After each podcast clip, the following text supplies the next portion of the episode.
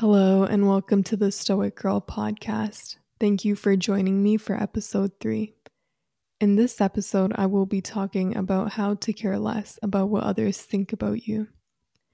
I believe that there are some mindsets and ways of thinking that you can adapt to become more unbothered by others' opinions of you. On a daily basis, we deal with the opinions of numerous people, whether it's a stranger, our parents, our friends, our coworkers. Some of these opinions are positive while some are negative, and these negative opinions tend to sometimes substantially impact us. So, I will talk about how to care less about the opinions that strangers may have of you, but I will also talk about how to deal with things like parental approval. In Stoicism, we talk a lot about what we can control and what we can't control.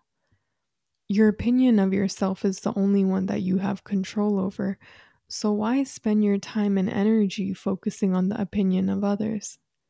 The truth is, you have no control over what people say about you. The only thing you can control is your reaction to what people say about you. When you hear or read what someone said about you, you can tell yourself, their opinion of me is not my concern. I am not defined by others' opinions of me. I will not let someone else's opinions control my life. These affirmations may be useful when you find yourself letting others' negative opinions about you get to you. I think that it's very important in this episode to talk about negativity bias. As humans, negativity bias is a tendency that many, if not all of us, possess.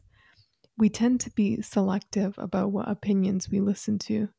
Instead of listening to the positive opinions that others have of us, we tend to focus on the negative opinions. When we think about the negative comments, our sense of self collapses around these comments. In times where you are fixating on a negative comment, Think about a time where you were told the opposite of that negative comment. For example, ask yourself how many times someone has told you that you are beautiful or that you are smart or a hard worker. Asking yourself these questions is a more realistic and rational way of thinking because we are not just focusing on the negative comments that we hear or are told. I think that this is a good practice, especially when you are not at the point where you can simply ask yourself what you think about yourself and have positive things to say. I know that this may sound a little contradictory since this episode is not caring about what others think of us, but it's healthy to care about the positive opinions. In the last episode on non attachment, I talked about how we live in an ever changing world. For this reason, it's important to find validation within yourself and to acknowledge that you can't please everyone, nor should you, since the opinions of others are always changing. In Richard Carlson's book, Don't Sweat the Small Stuff, he says that even in an election, 50% of the population may wish that a candidate didn't win. Our approval rating with family, friends, or society is similar. Everyone has their own set of ideals. We all have different ways of evaluating life. Our ideals don't always match.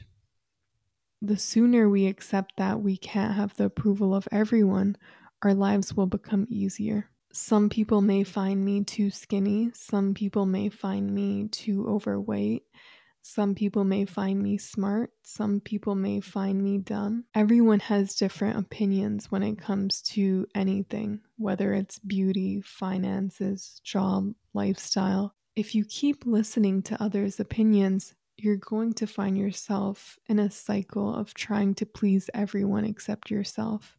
This leads me to the discussion of parental opinions and approval. It's very normal for kids, even as adults, to want their parents' approval. And if you have judgmental or ignorant parents, that's even more true.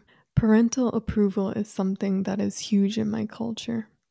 From the day that you are born, you are expected to live up to your parents' expectations and ideals. And essentially, these expectations and ideals are our parents' opinions. Whether it's their opinion on what age you should get married, what kind of job you should have. Not caring about the opinion of your parents can be difficult because you hope that your parents trust your decisions, judgments, and lifestyle. I heard a psychologist say that once you get to your 20s, you should start having a relationship with your parents that's one of peers. In order to not crave the approval of your parents, it helps to think of your parents as peers. For example, if your parents were peers, how would you react to what they think about you? Would you care? Personally, I am not bothered, for the most part, by what my parents think about me because I don't give their opinion special treatment just because they're my parents.